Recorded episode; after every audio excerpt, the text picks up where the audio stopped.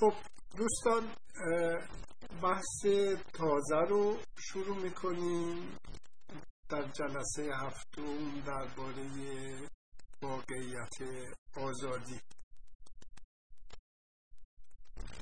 ما در جلسه پنجم روی مفهوم آزادی کار کردیم یعنی بحث رو شروع کردیم.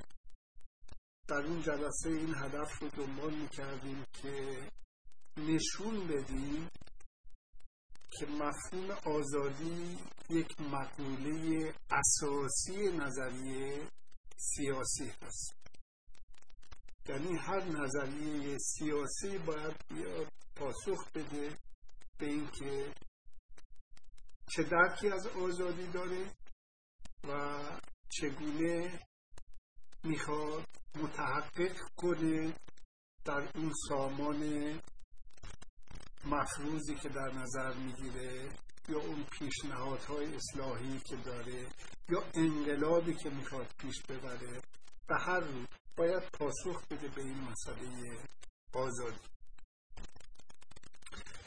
در همون جلسه شروع کردیم بحث در مورد دیالکتیک سیستم و آزادی و گفتیم که آزادی یک پروسس ما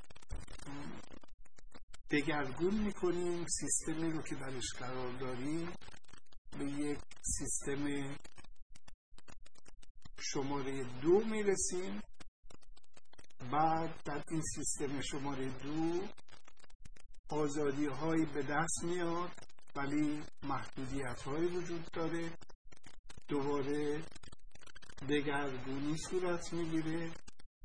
سیستم عوض میشه. حالا شدت و ضعف عوض شدنش رو کار نداریم.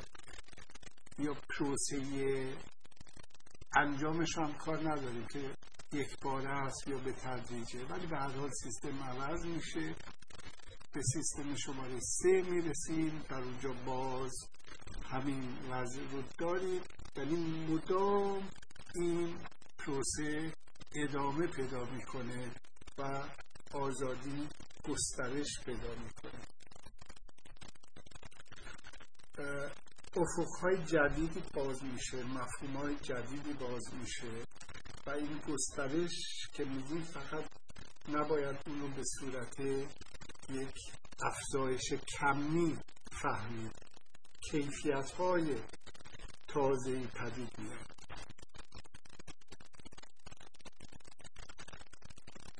در جلسه پنجم پس از بحث آزادی پرداختیم به این موضوع که مبارزه دموکراتیک یعنی اینکه حقوق در همخانی بشه همخانی بشه با آزادی انسانی.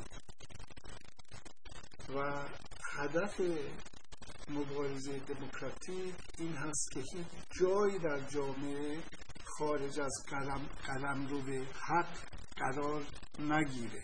یعنی همه جا یک کار و ساز و سامان حقوقی قانونی داشته باشه.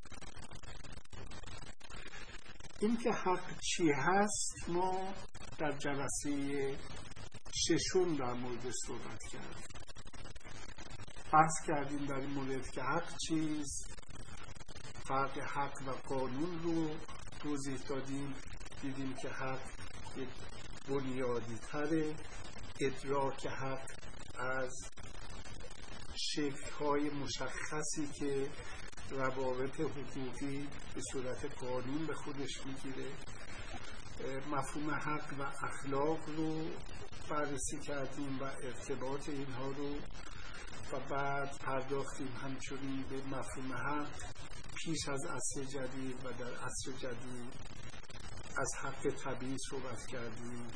از حقوق جهان شمول بشری یعنی حقوقی که به انسان به عنوان انسان تعلق می‌گیره. یک مقداری بحث تاریخی داشتیم در جلسه قبل. دیدیم که مفهوم قانون چگونه آمد به ایران. در آستانه مشروطیت بود. که روشنفکران ایرانی سیاستمداران ایرانی با این مفهوم آشنا شدن. یاد کردیم از کتاب معروف یک کلمه که خیلی شهرت پیدا کرد. این عنوان مشروط خواهان تصور می‌کردن. یک کلمه هست که راز سعادت ملت و اون یک کلمه کلمه قانون. بعد واکنش متشرعان رو دیدیم در شکل شیخ فضل الله نوری و دیدیم که اون میگه که نه ما اون چی که لازمه به عنوان قانون در کتاب و سنت دینی وجود داره و انسان اساسا حق قانون گذاری نداره. بعد دیدیم که ادراک حقوقی و قانونی بالاخره شروع کرد گسترش پیدا کردن. دیدیم که حتی در این دوران یک لغتی برای حقوق وجود نداشت و از قول محمد علی فروغی تعریف کردیم که لغت حقوق در زبان فارسی چطوری وارد شد. اشاره هم کردیم به بحث ولایت فقیه و قانون. اینکه ولی فقیه بر فراز قانون قرار موضوعی است که در این جلسه هم بهش می‌پردازیم. ولی به ویژه در جلسه هشتم موضوع صحبت ما خواهد بحثی هم داشتیم در مورد نسبیت باوری فرهنگی که قرار شد که در فروم این بحث رو ادامه بدیم. من مقاله هم در اونجا گذاشتم. یکی از دوستان هم مقاله رو فرستاده بود. بعد من خواهش کردم در فروم بگذاره. ولی حضور فعالی رو من در فروم ندیدم لطفا جبران بکنید. حالا خیلی بپردازیم در ادامه بحث قبل به حقوق بشر و حقوق شهروند.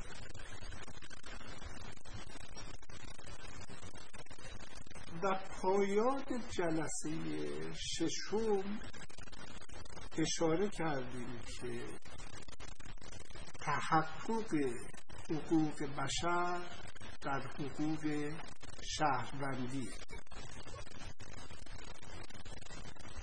برای اینکه یادآوری کنیم مضمون درس ششم رو و مدخلی بیابیم بر بحث کنونی در جلسه هفتو من از شما می‌پرسم که منظور چی هست از این جمله؟ ابتدا خواهش می‌کنم بگید به صورت فشرده یک حقوق بشر یعنی چی؟ دو چه درکی از حقوق شهروند دارید؟ یعنی و بعد بیاد بگید که رابطه این دوتا حقوق بشر و حقوق شهروند رو چگونه می‌بینید؟ بنابراین سوال سه تاست. یک حقوق بشر یعنی چه؟ دو حقوق شهروند یعنی چه؟ چه رابطه بین این دوتا برقرار هست که من به طور کلی گفتم چیه این رابطه ولی دوست دارم از زبان خودتون هم بشنوم. میکروفون در اختیار شد بله اجزا درست بود و هر دو دوست ما خیلی نزدیک شدن به مسئله ولی یک جور دیگه بیانش کنیم شاید روشنتر بشه. من مشکل دارم با مفهوم زیر مجموعه. یعنی گفتید که یک چیزی به اسم حقوق بشر داریم و حقوق شهروندی میشه زیر مجموعه او.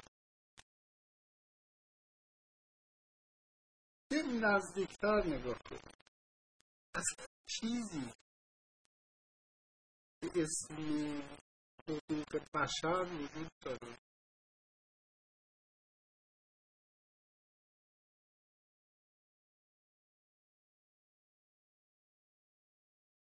از این نظر من میگم مفهوم خیلی انتظایی و کلی.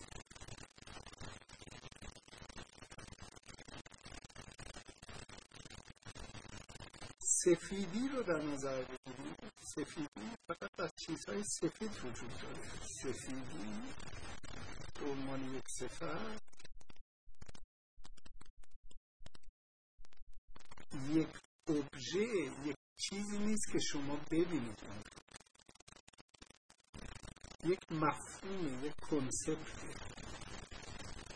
یک ادراک انتظاییه یعنی برکنده شده از چیزها واقعیت این چیزی که هست چیزهایی حقوق بشر یک ادراک انتظایی اون چیزی که وجود داره حقوق شهروندیه. به سخن دیگه حقوق بشر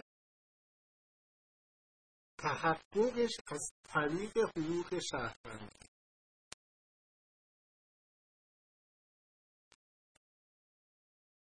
از این روز که میگیم حقوق شهروندی باید در بنیاد حقوق بشر باشه. یعنی اون قوانین کلی و عامی رو انسان ها پذیرفتن که زندگی بهنجار انسانی در گرو تحقق اونهاست. حقوق شهروند باید اینها رو در خودش باستاب بده در خودش متولر کنه و هیچ جا اون رو نقص نکنه. هنوز که هنوزه انسان ها در گروه های بزرگ اجتماعی اسم کشور یا ملت لند ستیت اینطوری خودشون سامان پیدا می‌کنن و دارای قوانینی میشن مقرراتی میشن برخوردار از حقوقی میشن. بر اساس مکانیزم های درونی اون گروه بزرگ اجتماعی که بهش میگیم حقوق شهروند دوست ما یوزر 126 به درستی گفت که مفهوم تابعیت یعنی مفهوم دولت در نهایت نقص می‌کنه مفهوم حقوق بشر. در حقوق بشر ما آزادی حرکت داریم. ولی حرکت می‌کنیم می‌کنیم تا می‌رسیم یک مرز میگن پاسپورت نشون یا اینکه ویزا باید برای گرفتن ویزا هم شرط می‌ذاره به عبارت دیگه مفهوم ویزا مفهوم پاسپورت مفهوم مرز یک جوری صد موبیلیتی صد حرکت انسان صد حرکت آزادانه انسان براش هزار جور توجیه میارن ولی به حال محدود کننده است. یعنی ما در اون یک خدشدار شدن یک حقوقی ولی تا زمانی که به هر حال انسان ها در این واحد های بزرگی به اسم استیت متمرکز شدن و در اونجا متحقق می‌کنن حقوق خودشون.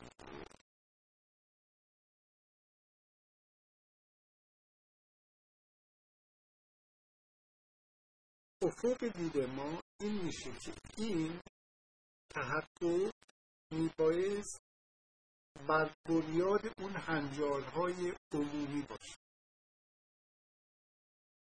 شما در نظر بگیرید که اعلامی جهانی حقوق بشر رو بشرها امضا نکردن. بلکه دولت ها آمدن دولت ها در سال 1948 آمدن این رو امضا کردن و این امضا به این معناست که متعهد میشن به رعایت. چطوری متعهد میشن؟ متعهد میشن که در قوانین شهروندی خودشون و قوانین مدنی خودشون اونها رو نقض نکنن و به اونها پایبند بنابراین صحبت هایی که هر دو دوست ما کردن 126 و 133 درسته ولی یک جاش باید دقیقتر باشه. اونجا که صحبت زیر مجموعه کردن این نه. حقوق بشر بنیاده. و ولی انتظاری این باید متحقق بشه متولد بشه باستاب پیدا کنه. در حقوق شهروندی که حقوق شهروندی همیشه کاملا مشخص. یوزف 133 گفت اینها یکدیگر رو تکمیل می‌کنن. غلط نیست ولی دقیق هم نیست. باید بگید این بر بنیاد یکدیگر است ولی حقوق شهروندی می‌تونه افق ادراک حقوق بشری رو گسترش بده این اعتبار لغت تکمیل حالا ادامه میدیم به این بحث. ولی موضوع بسیار جالبیه. این بحث این دوتا و در علوم سیاسی و در فلسفه حق زیاد مورد بحث شده. یکی از کسانی که بحث جالبی در این مورد داره فیلسوف آلمانی آمریکایی هست. آنا آرنت که مقاله جالبی درست در این مورد اون هنگامی که شهروند به طور مشخص برخوردار است حقه می‌تونیم بگیم که از حقوق بشری برخوردار شد حالا سوال هست که چه شاخصهایی وجود داره برای اینکه نشون بدیم برخورداری از حقوق شهروندی وجود داره و به اعتبار آن برخورداری از حقوق بشر به همین خاطر که عنوان جلسه هفتم یعنی این جلسه جاری از واقعیت آزادی در واقعیت چه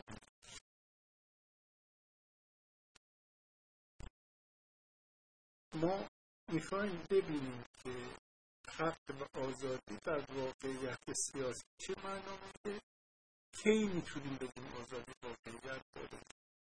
چه معیارهایی وجود داره برای ببینیم یک نظامی آزاد خب بر اساس این مفاهیمی که می‌خوایم بررسی کنیم من روی تابلو آوردم. حقوق بشر و حقوق شهروند رو آشنا شدید با این مبحث. می‌خواید در ادامه تکمل ایده حقوق بشر رو آشنا بشید اعلامی های حقوق بشر رو بشناسیم و ببینیم چه انتقادهایی بر اونها وجود داره و روی معیارهای تحقق حقوق بشر صحبت کنیم و جامعه مدنی و در مورد واقعیت آزادی و چه معیاری برای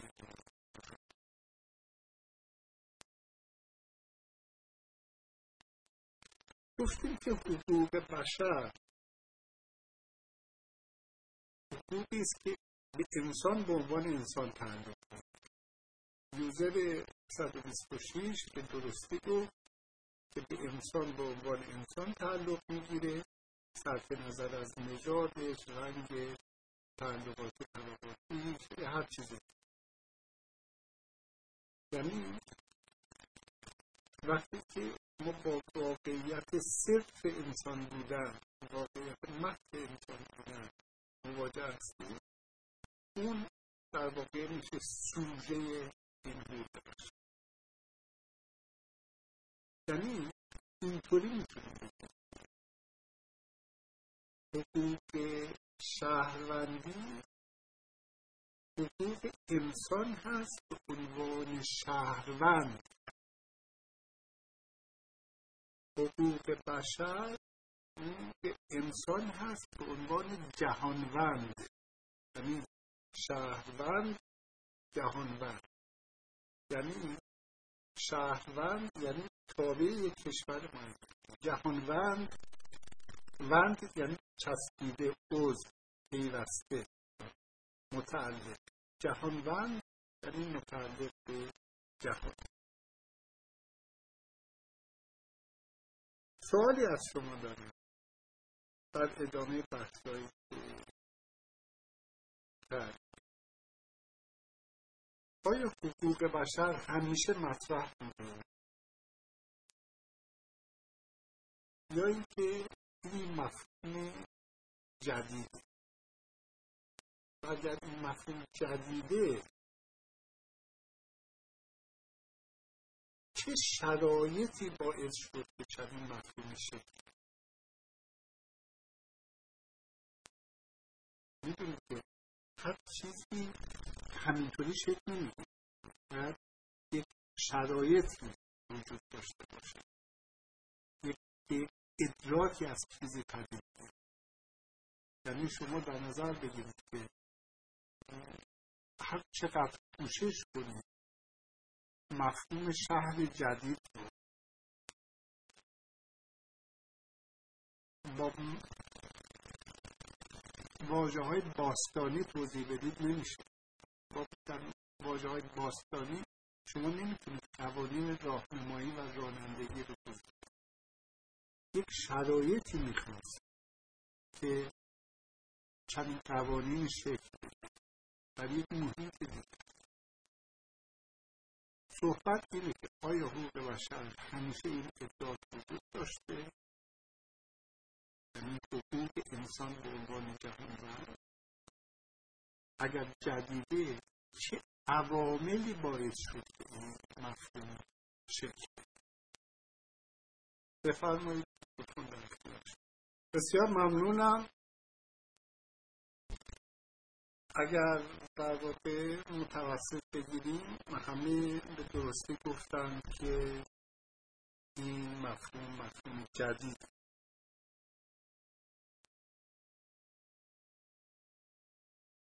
حالا کی شروع شده رو در ادامه می‌پردازیم. هر حال جنگ جهانی دوم خیلی فراز مهمی بود که منجر شد. سرانجام در سال 1948 به این اعلامیه جهانی ولی قبل از اون همونطور که وزیر 126 بمانم گفتن ما اعلامی های دیگه داشت از جمله در آمریکا که می‌پردازن ولی به هر حال موضوع جدید. یک درک حقوقی تازه باعث شد که مفهوم حقوق بشر شکل بگیره و دو ادراک انسان به عنوان انسان میسر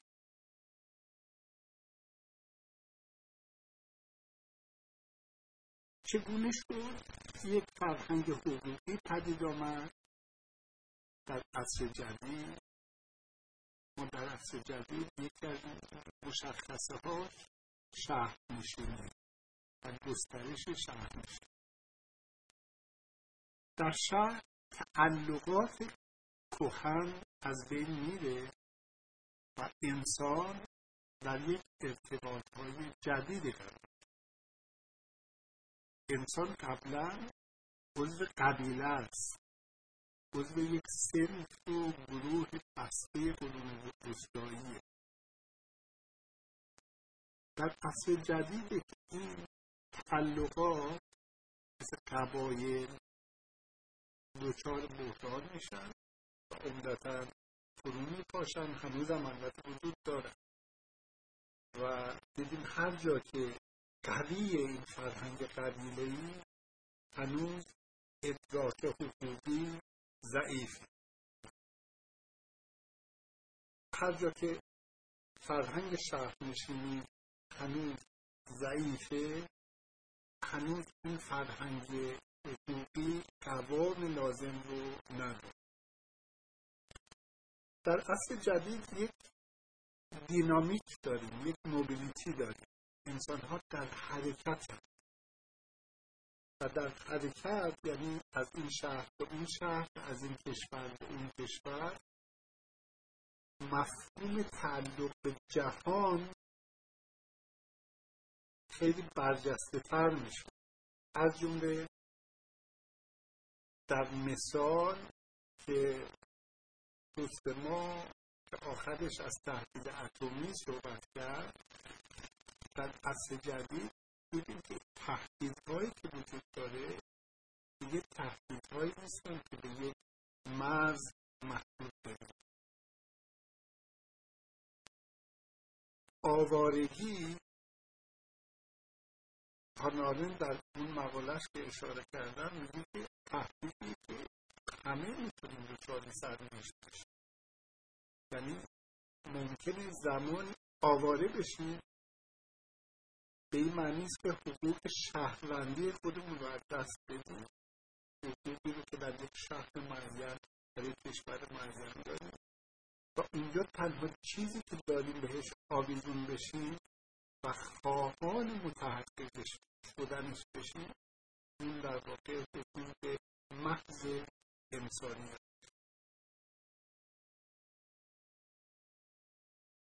بنابراین پس یک شرایطی وجود داره تا این ادراک پدید میاد. در اصل مسیر تکامل به این صورت ابتدا مفهوم حدود مفهوم شهروندی شکل می‌گیره. و مفهوم حقوق شهروند ولی شهروند همیشه شهروند کشور خاصی و شهروند ادعایی داره که این ادعا رو به دولت خاصی است چون حقوق خواستنیه. و هر چیزی که ما بخوایم این مخاطب داره.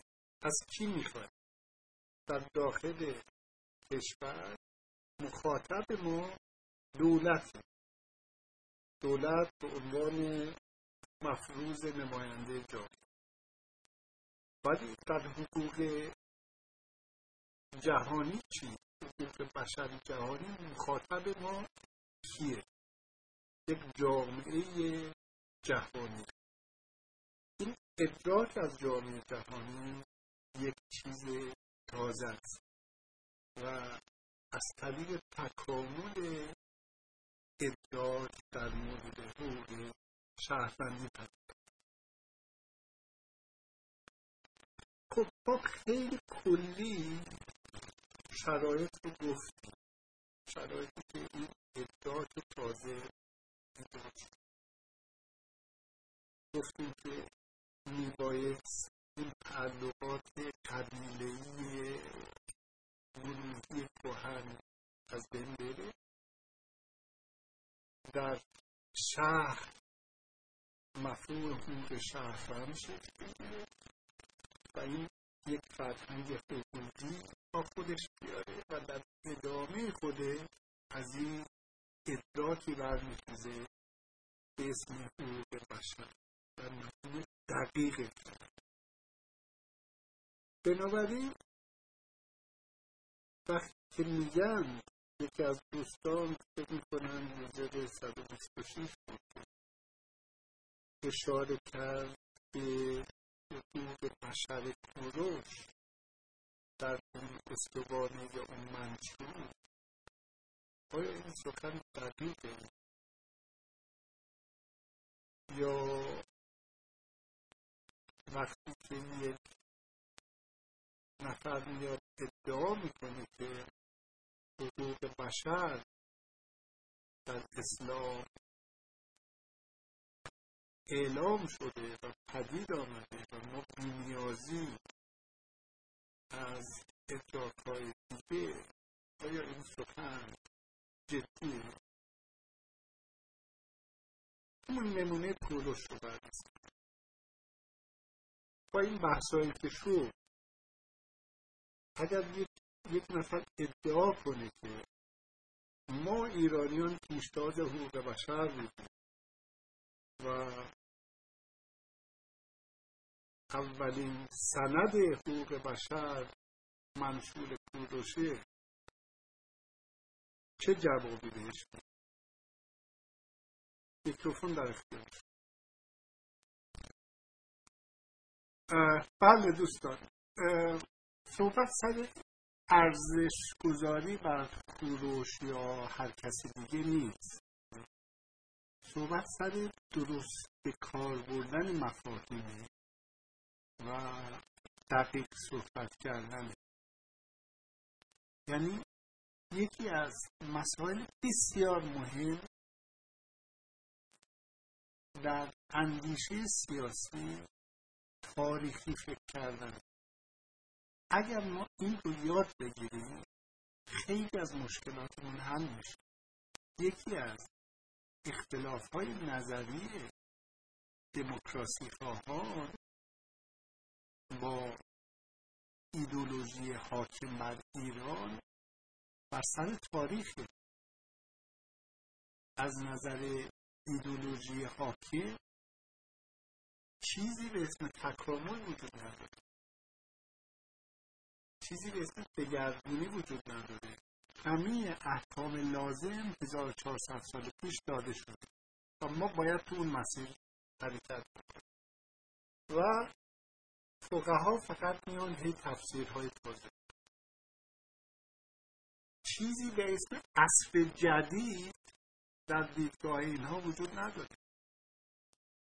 حتی تصور کنید که یک فقیه وجود داشت که کمی باز فکر می‌کرد نسبت به این حضرات به اسم مرتضا متحری اون آمد گفتش که کارخونه یه چیز جدیده. و ما باید در مورد این فکر جدید بکنیم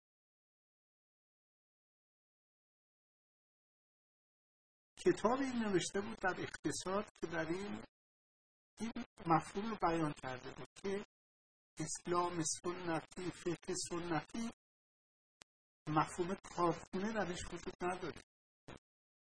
و نمی‌فهمید اینداستری یعنی چی صنعت یعنی چی. فکر جدید کرده این کتاب رو ممنوع کرده یعنی کسی رو که بهش میگن معلم انقلاب و آیت الله خمینی گفته بود این چکیده فکر منه هرچی این آقای متحری میگه. من فقط خواسته این عنصر فکر تاریخی رو وارد کنه کتابش رو. من در رابطه با کورشینا هم همینطور. این متن رو اگر ما بخونیم ببینید که یه روایتی هست از فتح بابل توسط کوروش و سال 539 پیش از میلاد. در اون خیلی حمله وجود داره. به نبون این.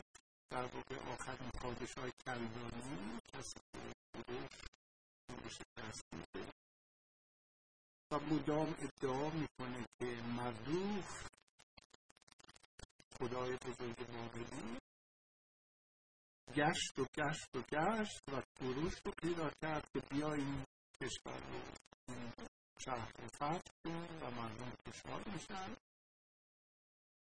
بعد از که یه مقداری از خودش تعریف می‌کنه و از خاندان خودش و بعد میگه من بابل رو که گرفتم معابد رو بازسازی کردم و به تبعید شدگان اجازه دادم برگردم و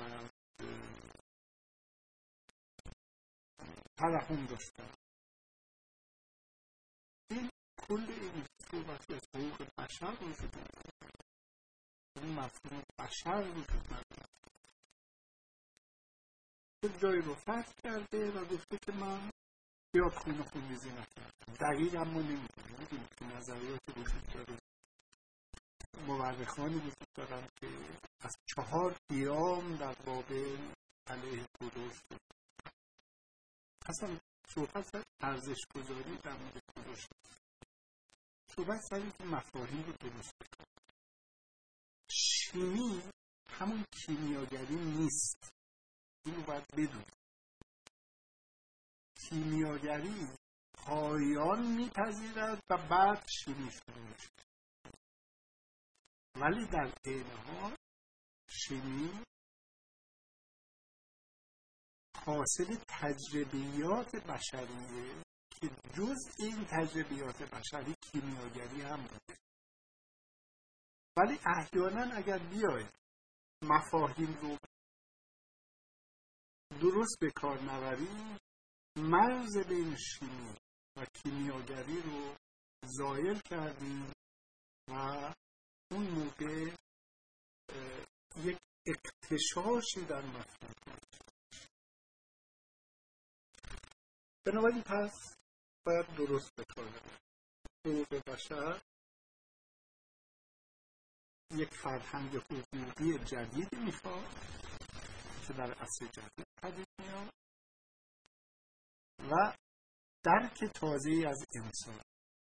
انسانی که دیگه به عنوان مسلمان و مسیحی به عنوان عضو این قبیله یا اون طایفه دیده نمیشه. همچون انسان به عنوان انسان در نظر ما در فلسفه باستان در نزد برخی از شاعران در نزد برخی از عرفا یک ایده های جهان وطنی می‌بینیم. در نزد سعدی مثلا می‌بینیم. در نزد مولوی می‌بینیم. و در دوران باستان دیده حق طبیعی رو در نزد فلسفه رواقی می‌بینیم مثلا. ولی خب اینا هنوز حقوق بشر نیست. حقوق بشر مفهوم مدرنیه که با این تحولات که بهش اشاره می‌کنن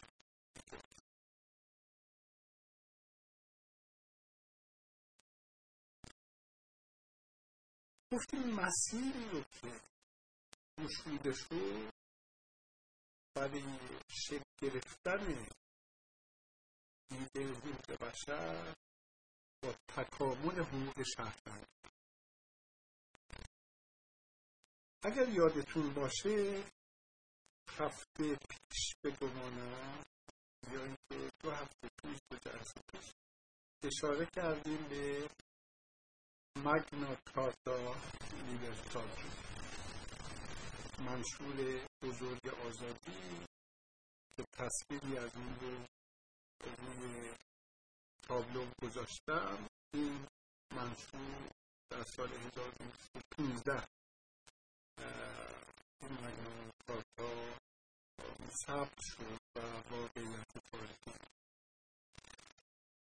حاصل مقاومت لردها اشراف انگلیس در برابر پادشاه و به پادشاه تحمیل کردن که هر کاری نمی‌تونه دیگه بکنه و از جمله برای بستن مالیات باید نظر موافق لردها رو جلب در اینجا ما می‌بینیم در یک سطح محدود طبقاتی در این نوک هرمی جامعه کسانی برخوردار از حق میشه و از همونجا یک روندی شروع توجه شما رو جلب می‌کنم به این تصویر. تصویر بعدی که مقداری خیالی است ولی واقعیت جالبی رو برید تو این تصویر شما می‌بینید کینگ جان رو در حال امضای مگناکارتا در حال امضای این منشور کرد و دورش لورد ها رو می‌بینید امیر نشین ها رو می‌بینید که به نوعی فضا رو می‌بینید که قلبه با لورد هاست. و کینگ جان مجبور این رو امضا بکنه و بلافاصله بعد از امضا نسخه های مختلفی از این تهیه کردن به همه امیر ها به همه ولایت ها فرستادن به طوری که همین برخی نسخه های اولیه در موزه های انگلیس وجود مشکل ایران و کشورهای نظیر ایران اینه که این حادثه در اونها اتفاق نمیفته یا اینکه خیلی دیر اتفاق میفته که شاه تن بده به امضا. وقتی شاه تن میده به امضای یک چنین مشکلی یعنی از فراز میاد به فرو و زیر یک مجموعه قرار می‌گیره. یعنی خودش ایجاد تعهد نمی‌کنه. خودش هم متعهد میشه. قوانین میان بر اون قلبه پیدا می‌کنه و شاه ایته اختیاراتش محدود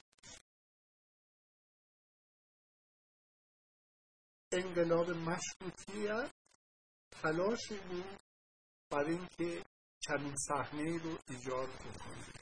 یعنی اون صحنه ای که مزفر شاه میاد میگه که من اعلام می‌کنم فرمان مشروطیت رو. صحنه شبیه این صحنه امضا شدن مگنا کارتا لیبرتاد بود توسط کینگ جا در سال 1915 ولی این تعهد پایدار نمیمونه در ایران. دوباره استبداد برقرار میشه و بعد میایم انقلاب انقلاب 1357 و حاصل انقلاب 1357 نوع دیگه سلطنت میشه و این بار اسم سلطان هست ولی فقیه. طبق قانون اساسی جمهوری اسلامی به نظر می‌رسه که مجلس خبرگان باید نظارت کنند بر پارسال اگر یادتون باشه بحثی در این مورد در گرفت و ولی فقیه معلوم شد که خیلی سریع اعلام کرده که مجلس کبریان حق نظارت نداره. بعد اون نهادهایی که زیر اختیار ولی فقیه هست مثل مثلا نهادهای نظامی. دفتر آقا و اینجور هست در تصویر بعدی این کبرگانی رو که قرار بوده نظارت کنن می‌بینیم. و حتی در برابر این افراد ولی فقیه میگه که کبرگان حتی دخالت در تصویر یعنی ما اینجا می‌بینیم که چقدر دور هستیم از اون مسیر تکامل بین شهروند یعنی اون نیروی اصلی قدرت اصلی مهار شده نیست توسط قوانین.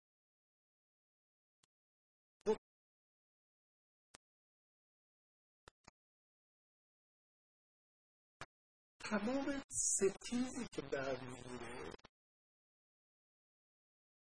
بعد از این سال 1215 در دوره که ها در میان به نشید می‌گذاره. تمام جنگ ها و تلاش ها این میشه. پادشاه مشروط بشه. مشروط بشه به قانون مشروط بشه به قرارداد خواسته هایی که منجر شد به مجمع چارتا چیا بودن؟ مخالفت با منع وضع مالیات به صورت سنتور در اون گفته شده که عوامل پادشاه حق دستگیری شهروندان آزاد ندارند بعد مجموعی از امتیازهای دیگه برای اشراف گرفته شد. بعد از این مگنا کارتا دیگه جهان عوض شد و حداقل در جایی که این اتفاقهایی مثل مگنا کارتا پیش آمد دیگه شاه شاهی نبود که بیاد بگه من فقط به خدا و فقط با لطف خدا. شاه مشروط میشه به یک سامان عمومی. یعنی به کانستیتوشن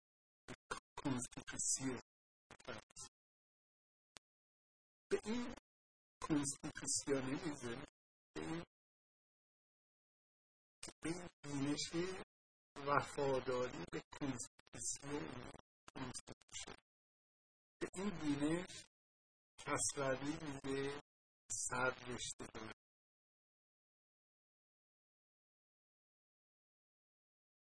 constitutional revolution وقتی منظور انقلاب مشروطه است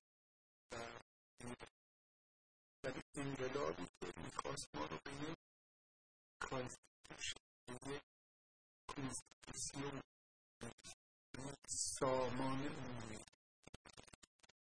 سامان عمومی که شاه هم مشروط باشه.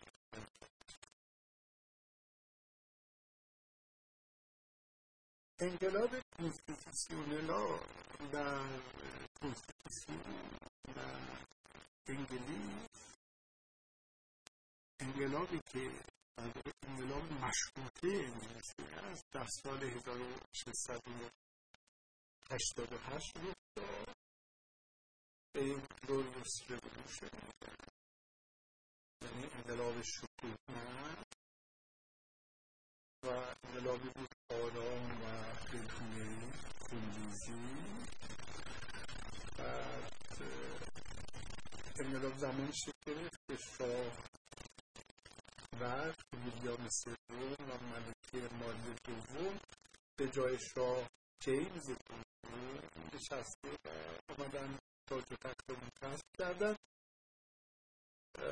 و در این جای قدرت شاه جدید موفقت نمود تا به شاه محدود عمل کنه و قدرت بیشتری رو به پارلمان واگذار کنه. با اینکه دوره این انقلاب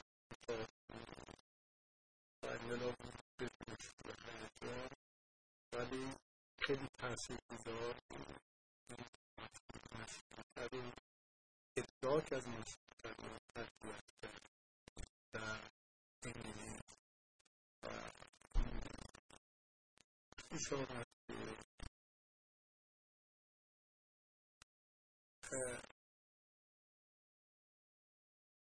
در واقع دموکراسی جدید کنند یکی از دستاوردهای این حرکت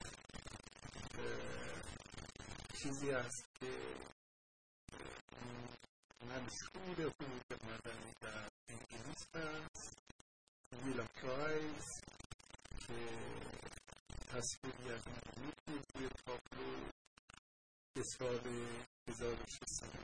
1680 مضمون ویلا پرایز در 1680 بر پایه منظم پارلمان هست. درش گفته شده مالیات باید با نظر پارلمان باشه. خرج از بودجه دولت با نظر پارلمان باشه.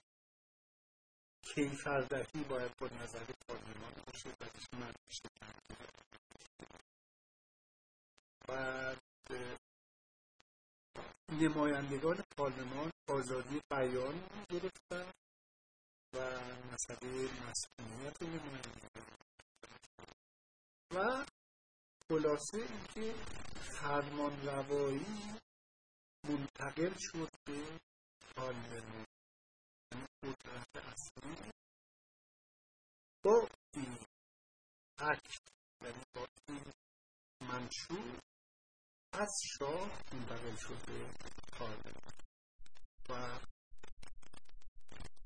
یکی از مهمترین پاسخها داده شد به مسئله فرمان.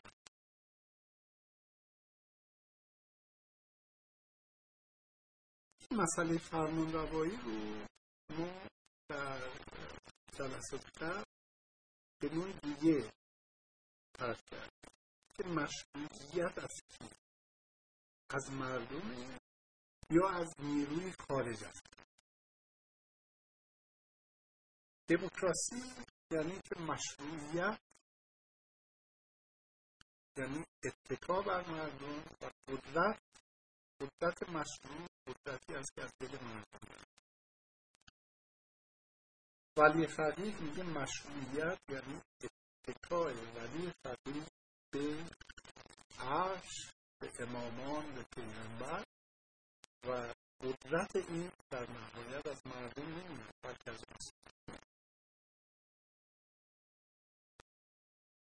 همین مسئله رو که جلسات قبل این صورت فرمول کردیم الان به صورت مسئله فرمان روایی موضوع مهم همه انقلابات از زمان مگنا کارت. یعنی 1215 تا کنون داشتیم این فرمان روا کیست؟ پرسش رو به این صورت مطرح. روی تابلو رو توجه کنید فرمان روا کیه فرمان روایی از آن کیست؟ با مردم نمایندگی از طرف مردم فرمان روایی از آن پارلمانی یا اینکه فرمان روایی با سلطان. حالا شاه فرمانده ارتش خلیفه ولی فقیه مهم نیست. سلطان این کسی که سلطه این سوال اساسی هست که ما داریم خب همین سوال رو اگر فرموله کنیم بیان در ایران امروز. به چه صورت؟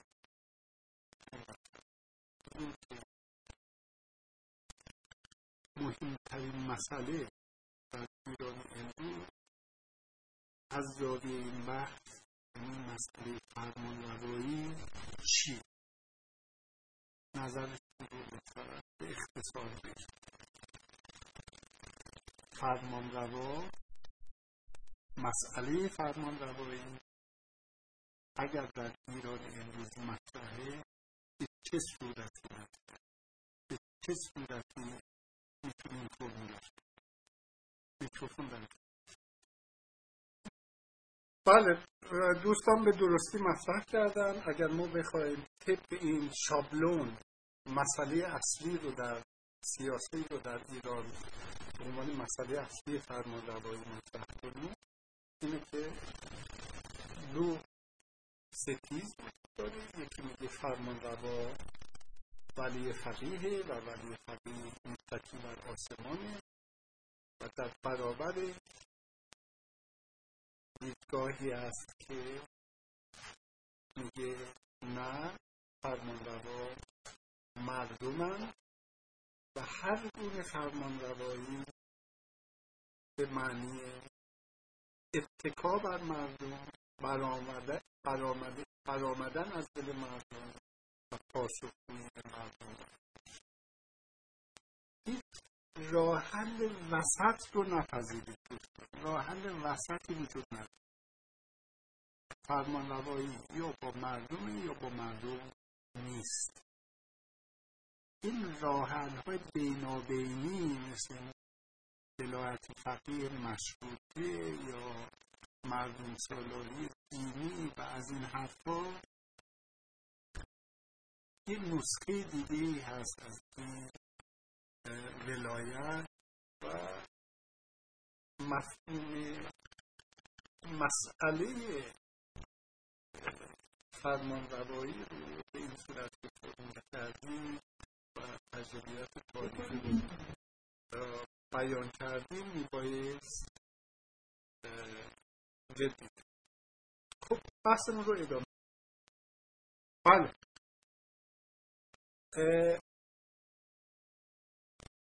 گفتیم که چه روندی ایجاد شد آمدیم تا از زمان مگنا کارتا ادامه دادیم. آمدیم تا بیل آف رایتس در سال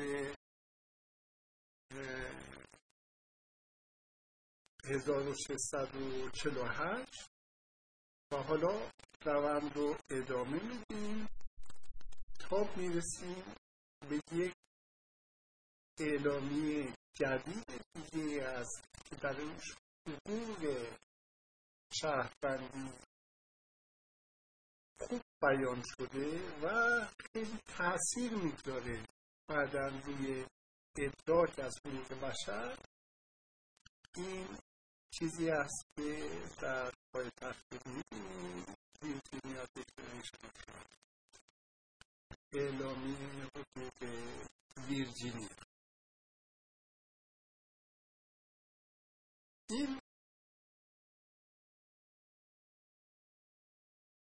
سند تاریخی که بیشتر توسط جورج میسون که تصویرش رو می‌بینید کنار اون اعلان بالا فرمول شده یک سند بسیار مهمیه.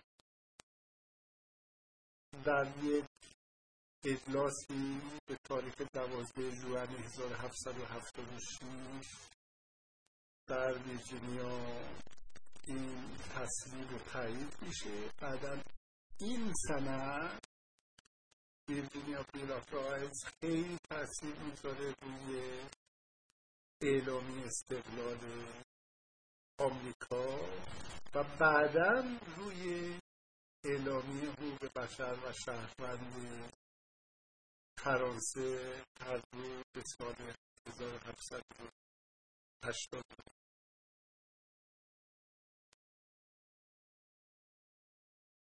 خیلی جالبه این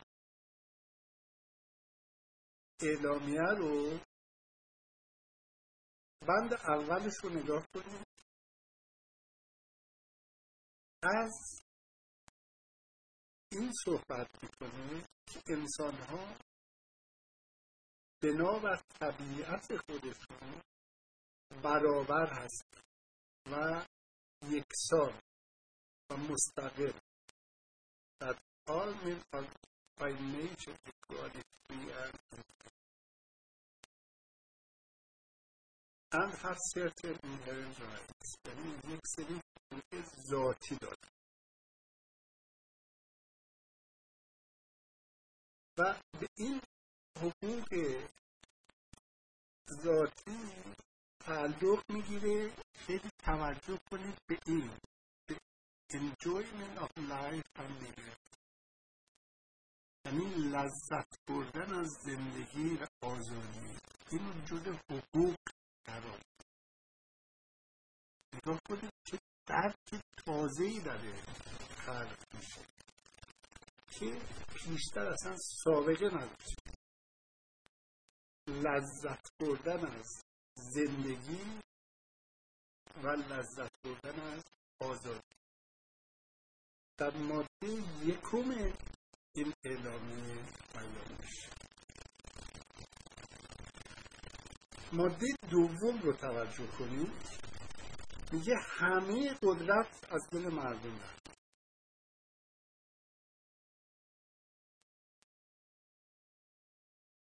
ماده سوم رو توجه کنید میگه که حکومت باید در خدمت مسلحت و خیر عمومی باشه. و همینطوری بریم بریم ماده 16 رو توجه کنیم که در اینجا مسئله جدایی دین دولت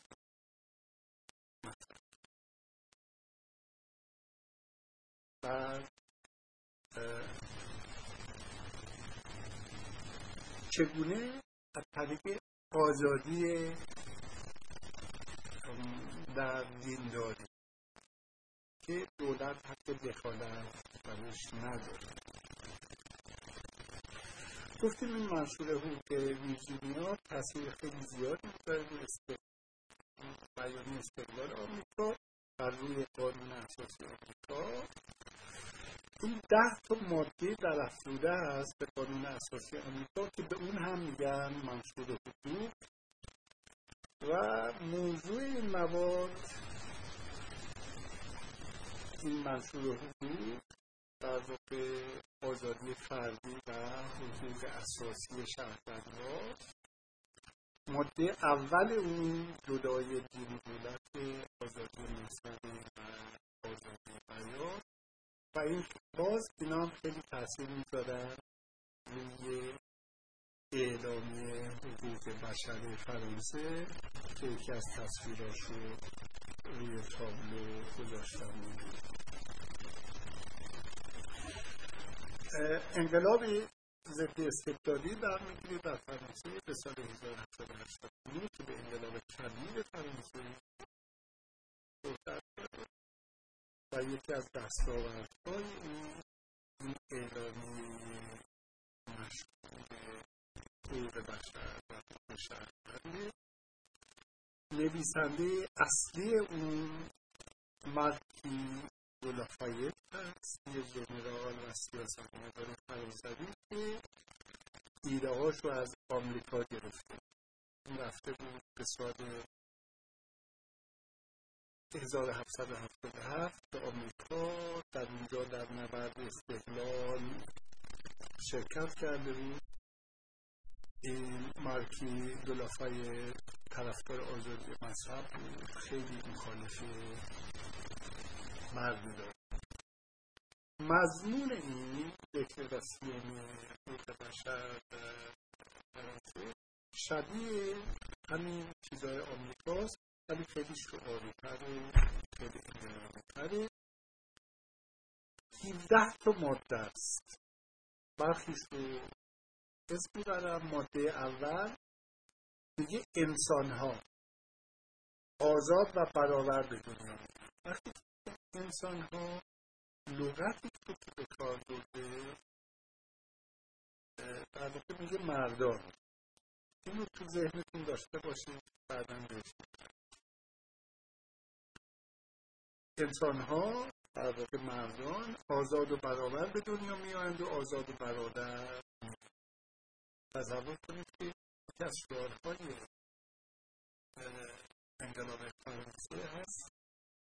آزادی برابری و برادری برادری همیشه تو دو تا مرد نمیگه برادر خواهد و نمیگه خواهد برادری یعنی هنوز در دین سنت وقتی از انسان حرف می‌زدن مرد رجال رو به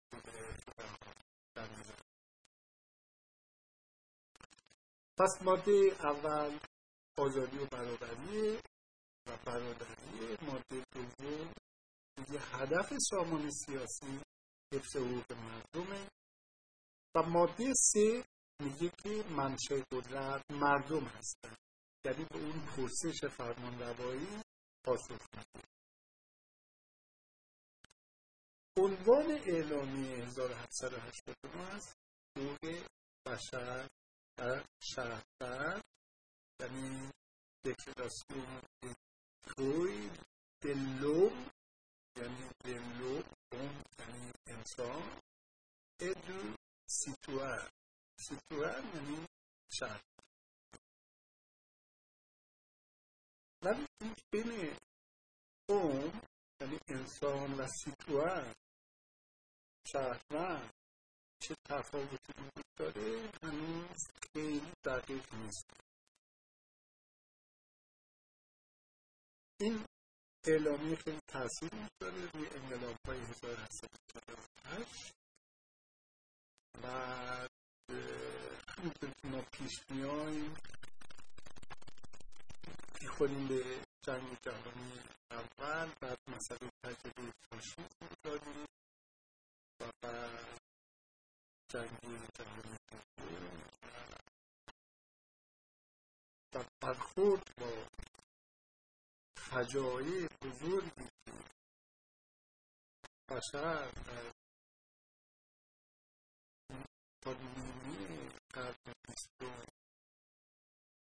دیده بود محصولش رو 1948 این اعلامی جهانی. بعد این اعلامی جهانی هم خیلی تاثیر گذاشت از 1970 خب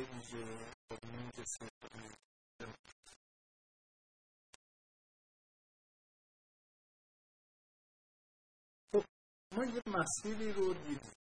دیدیم.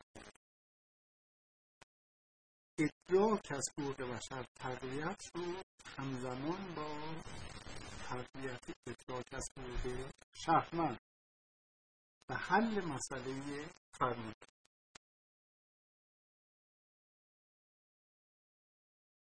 پیشتر گفتیم که حقوق بشر مخاطبش بشریت و حقوق شهر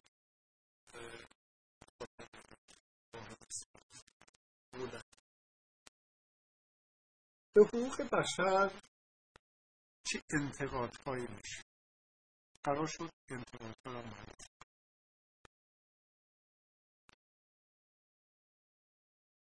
یک انتقادی که میشه گفته میشه که حقوق بشر خیلی مفهوم انتظایی دو تا زاویه حمله انتقاد وجود داره. یکی از زاویه محافظ کارانه است که فرمول کنندش یک متفکری است اسم ادمون انگلیسی. همزمان با با انقلاب کبیر فرانسه زندگی می‌کرده و یک کتابی از نقد انقلاب کبیر فرانسه داشته و به عنوان پدر کنزرواتیو پدر کارانه فکری ادموند ادموند در کتابش در نقد انقلاب کبیر فرانسه ایده حقوق بشر رو نقد می‌کنه. تحت عنوانی که یک ایده انتظاری و چیزی که داره فقط حقوق شهر همین نبوده رو همین مرد رو هاناره می‌گیره و میپذیره ولی نه با روایتی به این صورت محافظه کنه. یک انتقاد چپ هم داریم به حقوق بشر همیشه ثابت بوده. گفته که ایده حقوق بشر انتظایی از آزادی برابری صحبت می‌کنه ولی توجه نمی‌کنه که علت نبودن آزادی و نبودن برابری چیه؟ یعنی چشمش به مسئله مهم یعنی مسئله ملکیت میبند. در انتقاد ما به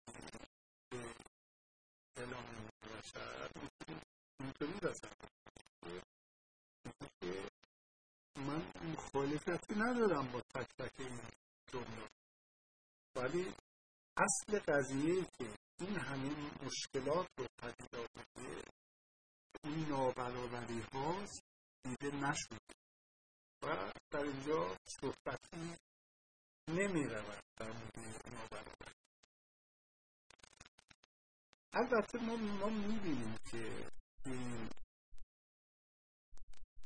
مسئله اعلامی حقوق بشر بویژه در دههای هفتاد به بعد مدام با یک سری کنوانسیون ها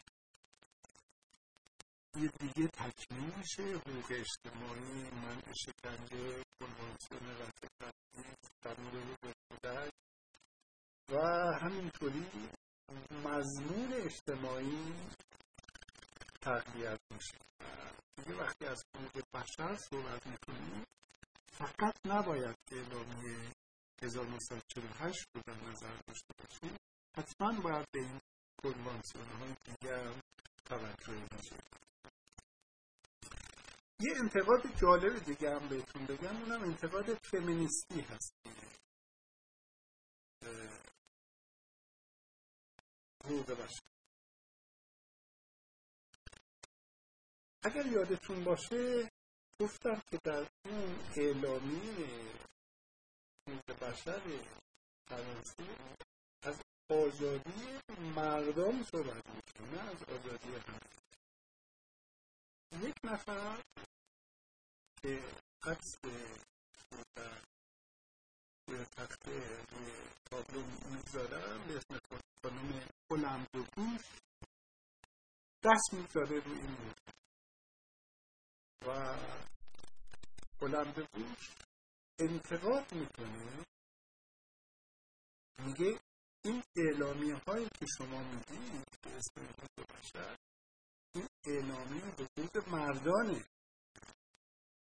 و در برابرش خود خانم اولمپیکوش و یارانش میان یک اعلامی دیگه ای رو می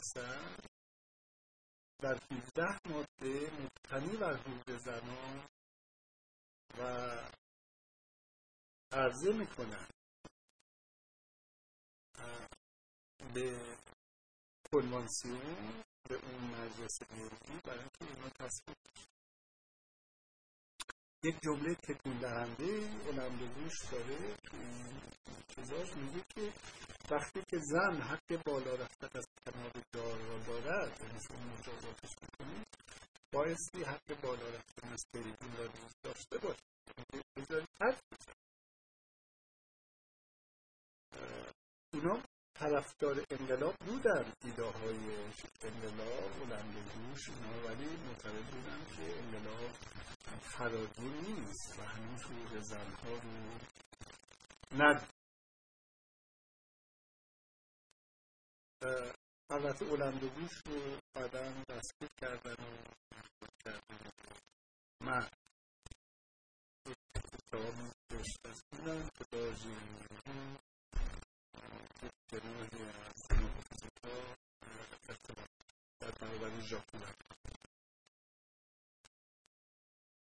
خب این انتقادها به فمینیستی و قرن 19 این مقداری ضعیف بود ولی بعد از اواخر قرن 19 تقویت شد و یه دفعه در از 1960 به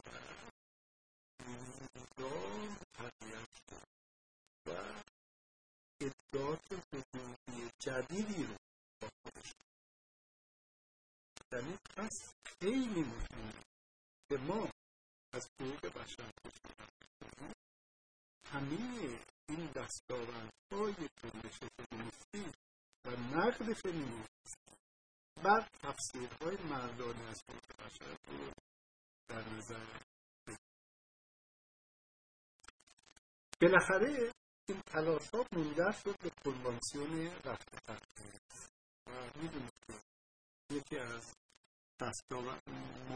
محورهای مبارزات زنان در ایران بر سر این کنوانسیونه که رژیم رو مجبور کنن که این کنوانسیون رو بپذیره و رژیم نمیپذیره چون پیامد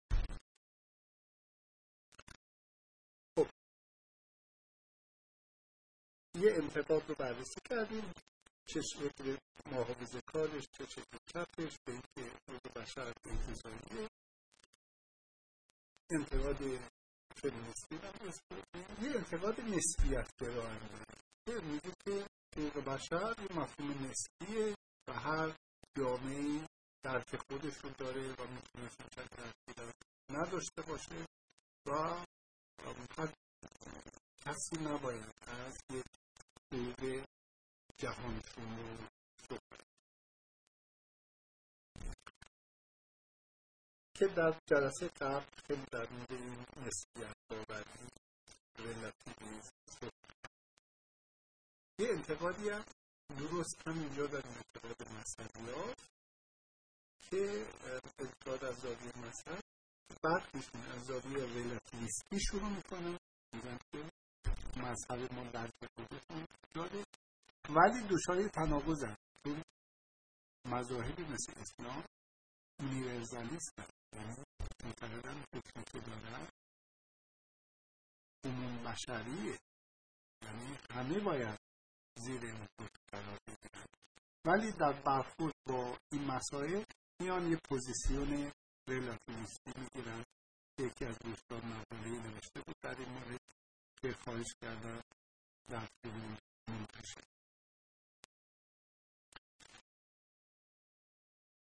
به این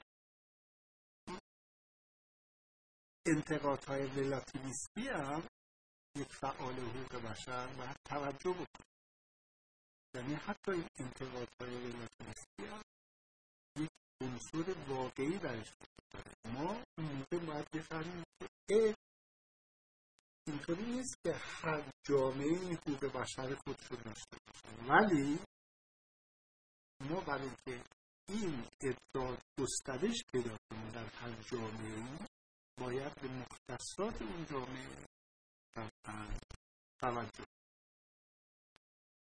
و این درست اون بحثی که گفتیم که حقوق بشر باید از حقوق شهروند متحقق بشه در این تحقق این توجه